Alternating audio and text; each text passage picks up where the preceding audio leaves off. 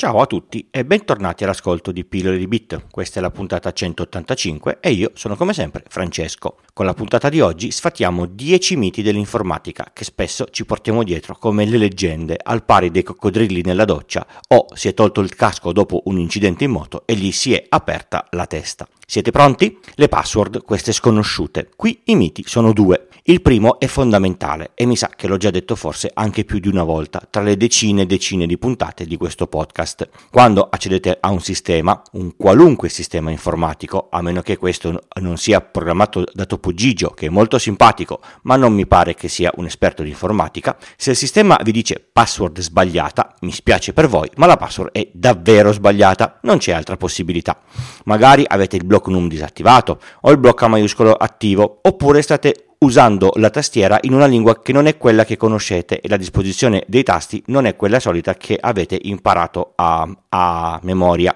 Resta una fondamentale certezza, se il messaggio è password sbagliata, la password è proprio sbagliata. Se avete fatto copia e incolla della password giusta e siete davvero convinti che sia quella giusta, allora preoccupatevi perché qualcuno ve l'ha cambiata. Il meme che dice password sbagliata, password sbagliata, cambio password, metti la nuova password, la password messa deve essere diversa da quella precedente, è solo una grande bugia scritta, twittata e diffusa per far ridere. Secondo, L'amministratore di sistema non sa la vostra password perché questa è salvata nei sistemi, quelli seri, quindi nel 99% dei casi in modo crittografato non può vederla e no, non se la ricorda dall'ultima volta che gliela avete detta quando è venuto a fare assistenza, anche se vi aveva chiesto di inserirla e non di, di dirgliela. L'amministratore di sistema ha troppe password da ricordare per ricordarsi anche quella di tutti gli utenti.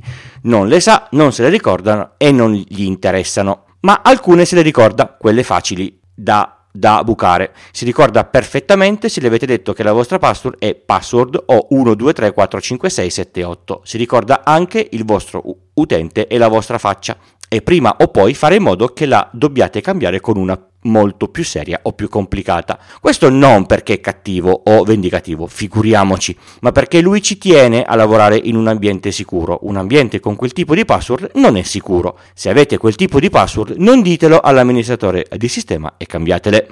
Terzo, gli hacker. Quelli che violano i sistemi informatici hanno tutti la felpa scura e il cappuccio. Basta. Questo è uno stereotipo che dovete dimenticare. L'esperto di sicurezza informatica è una persona che fa un mestiere di tutto rispetto, spesso in giacca e cravatta. Io io la ma la felpa con il cappuccio davanti a un monitor non ti aiuta a essere più nascosto o a sembrare più cattivo. La differenza la fa quanto sei bravo sulla tastiera, non quello che indossi mentre lo fai. Ah, l'hacker non è quello cattivo, ci sono hacker che stanno dalla parte dei buoni e che fanno un lavoro eccezionale per la sicurezza delle reti, delle aziende, delle infrastrutture e sono tecnici che guadagnano un sacco di soldi. Quarto, per te che sei bravo con i computer ci vorranno due minuti. Quando sento queste cose divento una belva. Solitamente se me lo dice un cliente il prezzo de- nell'offerta viene moltiplicato almeno per due.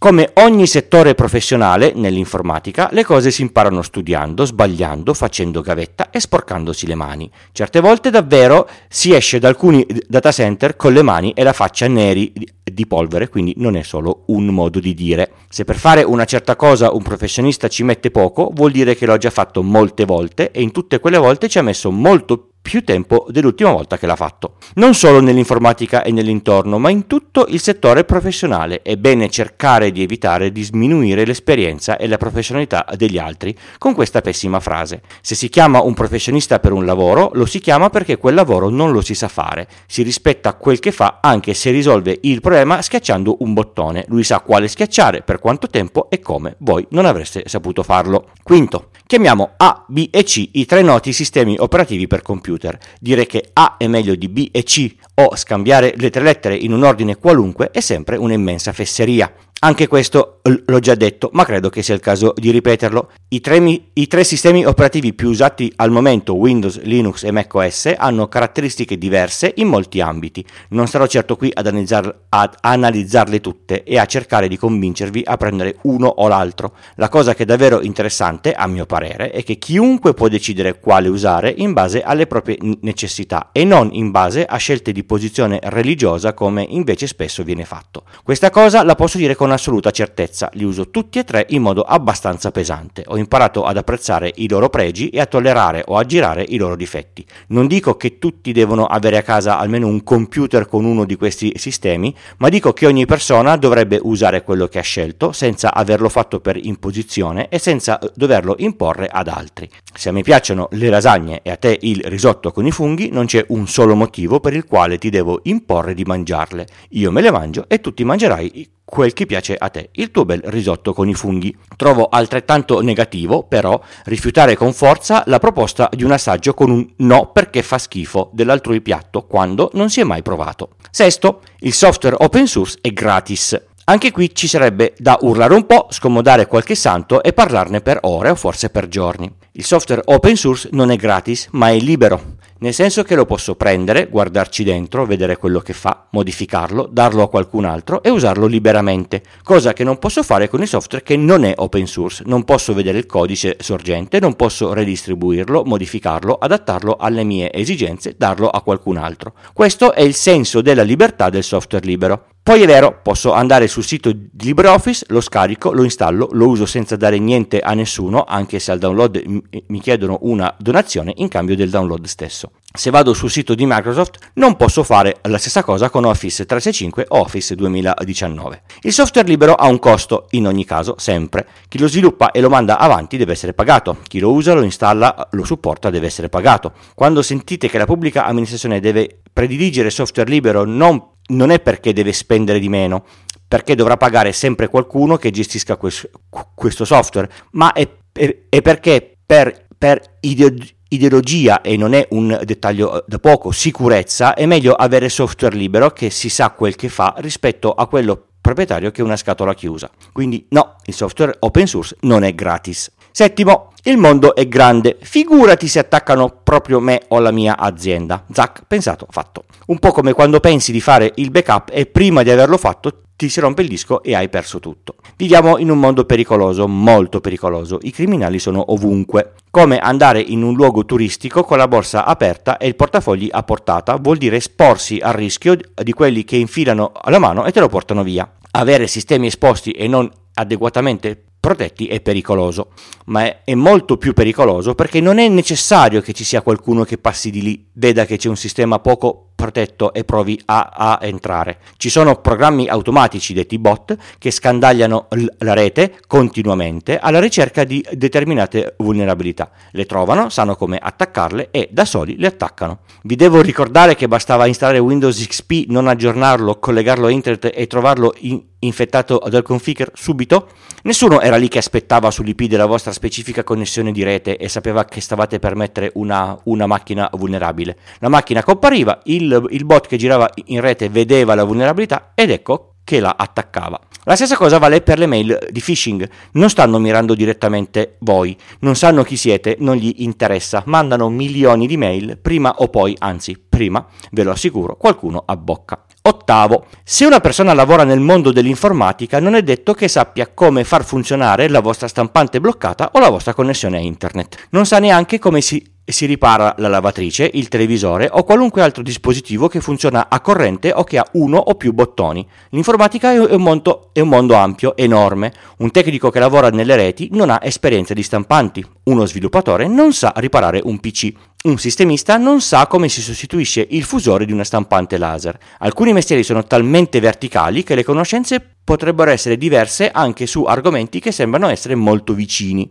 Sai, lavoro come tecnico che ripara stampanti. Ah, guarda, la mia HP non funziona, me la ripari? Non so come sia fatta, io lavoro sulle Xerox che fanno produzione. Questo era un esempio. In più, se scoprite che una persona lavora nel mondo dell'informatica, vi, s- vi svelo un piccolo segreto. Non ha voglia di, di, riparare ogni cosa tecnologica che gli passa nelle vi- vicinanze, soprattutto se lo avete appena conosciuto in spiaggia o in un rifugio in montagna dove sta passando le sue vacanze e volete fargli riparare il vostro portatile o il, o il vostro telefono. La stessa cosa vale per tutti gli altri mestieri, come ad esempio i medici, gli avvocati e via dicendo.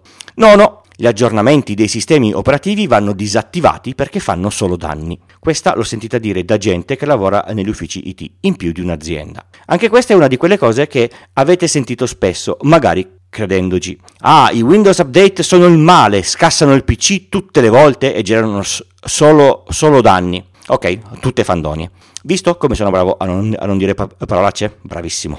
I sistemi operativi sono cose molto complesse sono pieni di bug, tutti indistintamente, Linux, Mac, Windows, Android, iOS, tutti. È necessario aggiornarli sempre e comunque. Se ogni tanto capita che qualche aggiornamento crea qualche problema diciamo che fa parte del, del, gioco. È un po' come non farsi mai la, la, doccia perché ogni tanto capita che sbagliamo la temperatura del miscelatore e ci scottiamo un po'.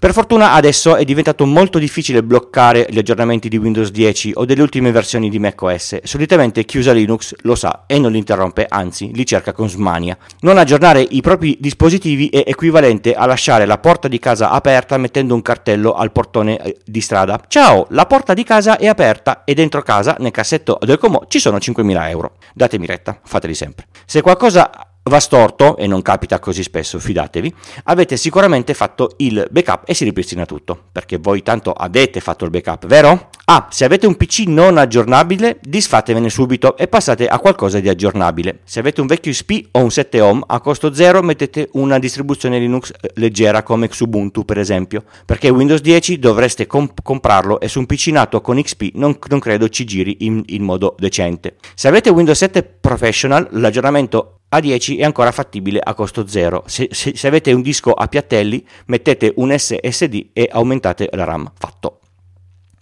Decimo, se metto i miei dati nel cloud sono al sicuro. La troppa fiducia fa sempre danni. Dite questa cosa a chi aveva i dati nei server di OVH a Strasburgo, o chi li aveva su Google Drive e ne aveva bisogno quel giorno in cui Google è scomparsa per due ore da tutto il pianeta, o ancora meglio da chi li aveva su Google Drive e poi gli hanno rubato l'account. La famosa frase il cloud non esiste, è solo il computer di qualcun altro può darvi una mano a capire meglio. Il concetto di per sé è abbastanza semplice. Ovunque io metta i, i miei dati c'è del rischio che mi porterà a, a, a, perderli comunque. Sul mio PC potrei prendere un ransomware, potrebbe saltare il disco o i ladri potrebbero portarsi via il PC stesso. Su una chiavetta potrei perderla o la memoria potrebbe danneggiarsi. Su un NAS potrebbe bru- eh, bruciare la scheda o potrebbero rompersi due dei, dei dischi. Nel cloud l'abbiamo visto.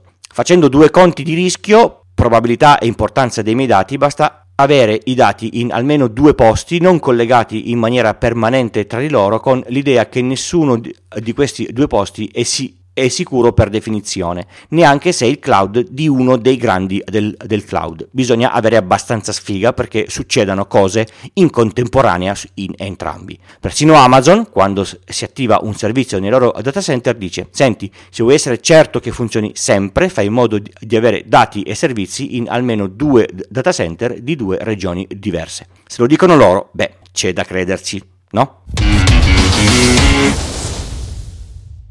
Pillole di Bit lo potete ascoltare una volta a settimana, esce normalmente il lunedì mattina alle 4, ma poi potete continuare a partecipare tutti i giorni sui vari canali, Twitter, il forum, Telegram, la mail. Tutti i link li trovate sul sito pillole di bit col punto prima dell'it. Ah, potete anche dire ad Amazon Econ di riprodurre pillole di bit. Ho provato e funziona. Il podcast non ha pubblicità di alcun tipo, è sostenuto solo dalle donazioni degli ascoltatori. Se lo ritenete meri- meritevole di una donazione, sul sito ci sono i pulsanti PayPal con i quali ci si può anche abbonare mensilmente alla cifra che volete voi o Satispay. Per chi dona 5 euro o più arrivano gli adesivi. Ricordate che mi dovete mandare l'indirizzo.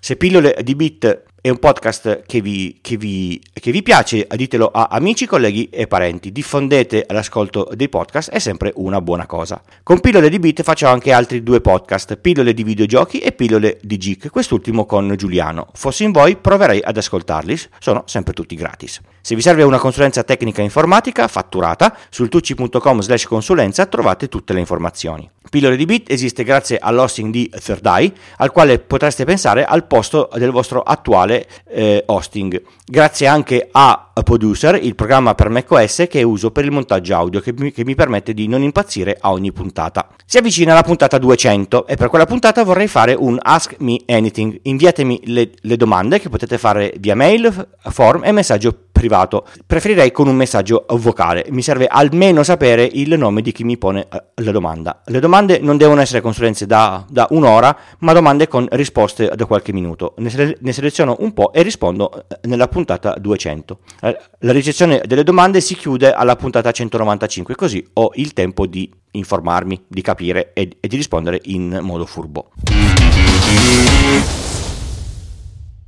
Molti di voi usano Telegram per scambiare messaggi con amici e parenti. Telegram si può installare praticamente su ogni piattaforma esistente, pre- presente, passata e futura. Da qualche tempo, frutto di una specie di concorso, ci sono due versioni web del noto client di messaggistica parecchio evolute, che funzionano m- molto bene, quasi al, al, pari del client installato su, su, su PC. Le potete trov- trovare e provare agli indirizzi webz www.telegram.org e webk.telegram.org. I link li trovate come sempre nelle note dell'episodio. Presumibilmente tra un po' questi due link scompariranno e ne resterà soltanto uno, il vincitore del contest, che diventerà il cliente web ufficiale della piattaforma. Bene, è proprio tutto, non mi resta che salutarvi e darvi appuntamento alla prossima puntata, come di consueto il lunedì mattina. Ciao!